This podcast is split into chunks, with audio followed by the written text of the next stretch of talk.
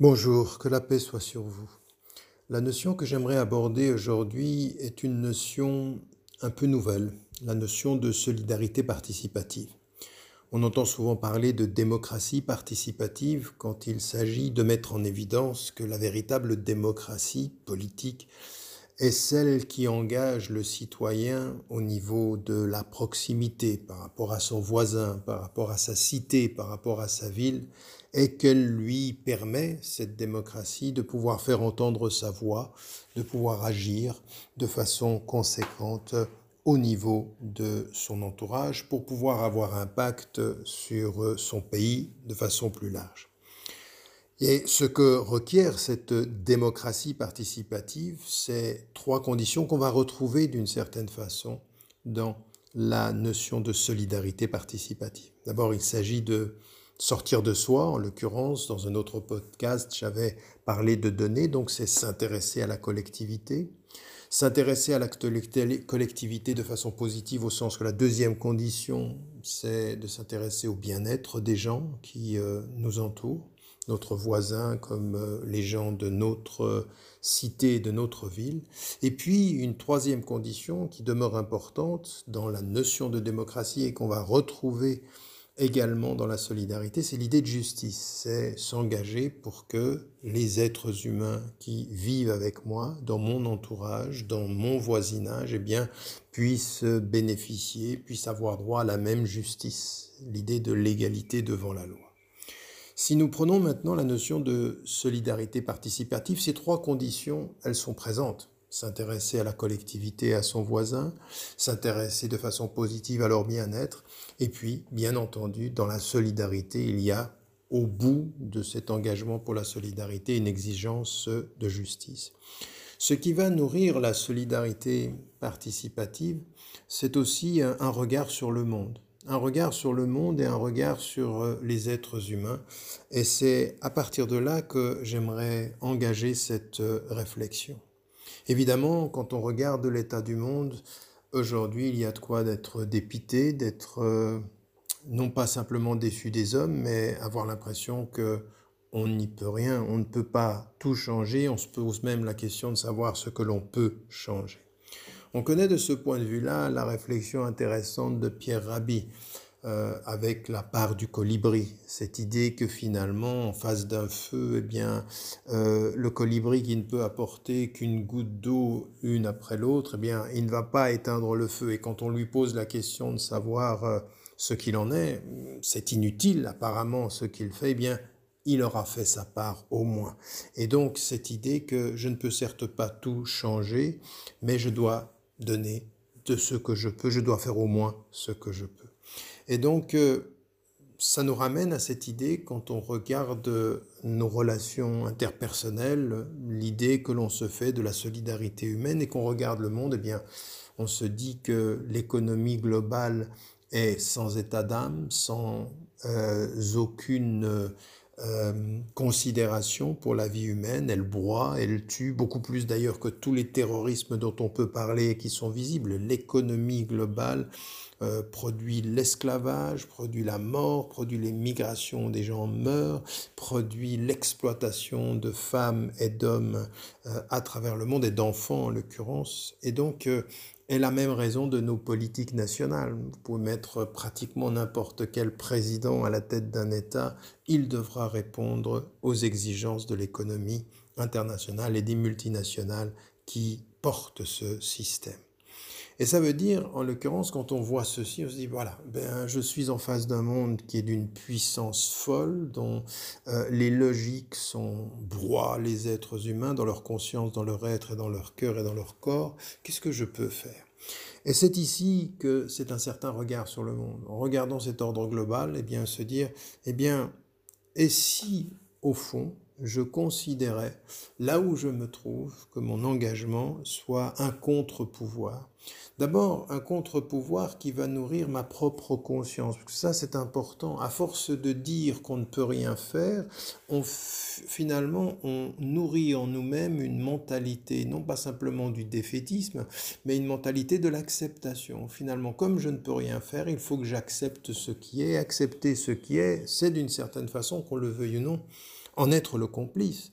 Parce que ne rien faire quand l'ordre du monde est aussi injuste, quand il y a une telle déshumanisation de deux tiers de l'humanité, quand euh, les privilèges des puissants sont gardés, nos privilèges euh, en Occident sont préservés au prix de la mort et de la l'humiliation de tant d'êtres humains, eh bien se dire je ne peux rien faire, ça nourrit l'idée que euh, je suis non pas simplement un spectateur, mais qu'au bout du compte, il faut vivre avec. Alors comme quelqu'un qui vivrait avec sa maladie, il faudrait que l'on vive avec euh, euh, l'ordre injuste du monde. Ce ne peut pas être, ce ne peut pas être, pardon.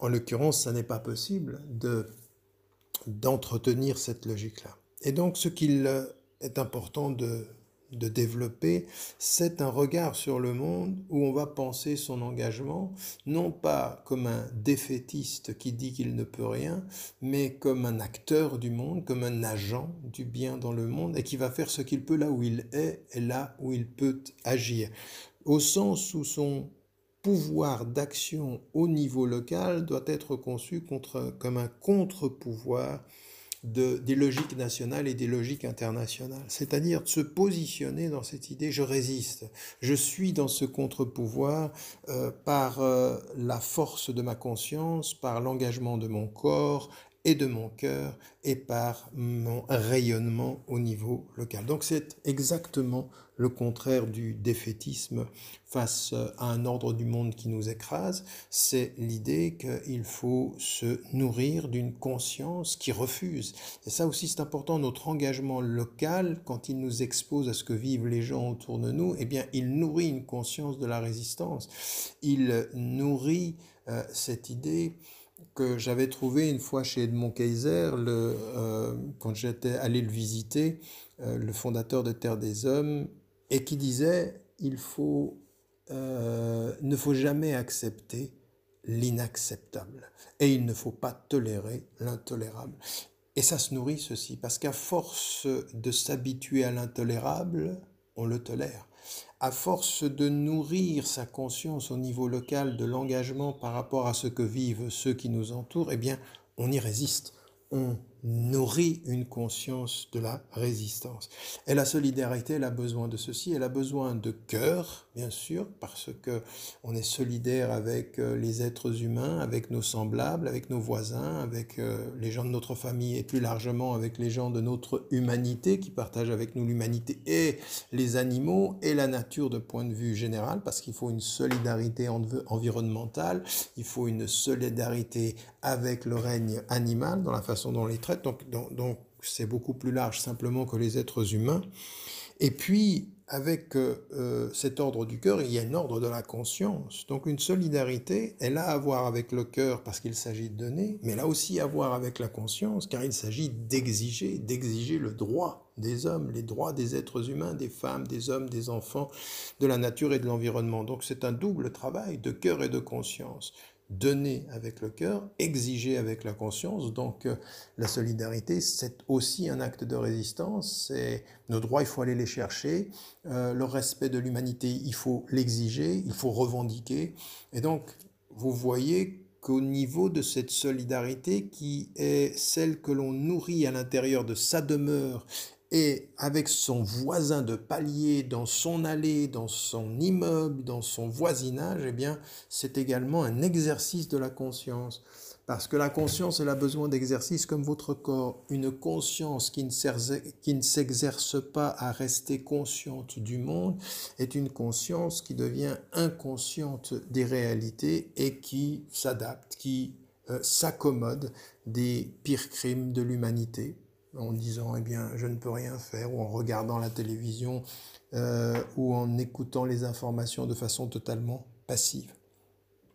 Ça veut dire d'un autre point de vue que avec cette double ce double rapport du cœur et de la conscience eh bien comment commence-t-on ce, vers ce cheminement vers cette solidarité participative? Eh bien la première des choses elle est déjà euh, une attention à soi et une attention à ses proches. Euh, d'ailleurs, la première des solidarités, c'est peut-être celle qu'on a avec soi-même. Solidarité, euh, savoir euh, être à l'écoute de ses besoins, savoir être à l'écoute de ses manques aussi, eh bien, ça commence avec ceci. Et puis, dit immédiatement, eh bien, dans, chez soi, dans sa demeure, c'est une solidarité, c'est une attention portée à ses parents, portée à ses enfants, portée à, à ceux qui sont tellement là qu'on ne les voit plus. Vous voyez, c'est toujours ce même processus. L'habitude d'une présence finit par euh, produire la réalité d'une absence dans le quotidien et la absence ne redevient présence que quand il y a un drame. C'est-à-dire qu'on devient solidaire quand il y a un problème, on devient solidaire quand euh, il y a eu un accident, quand il y a eu la mort ou quand il y a eu la maladie.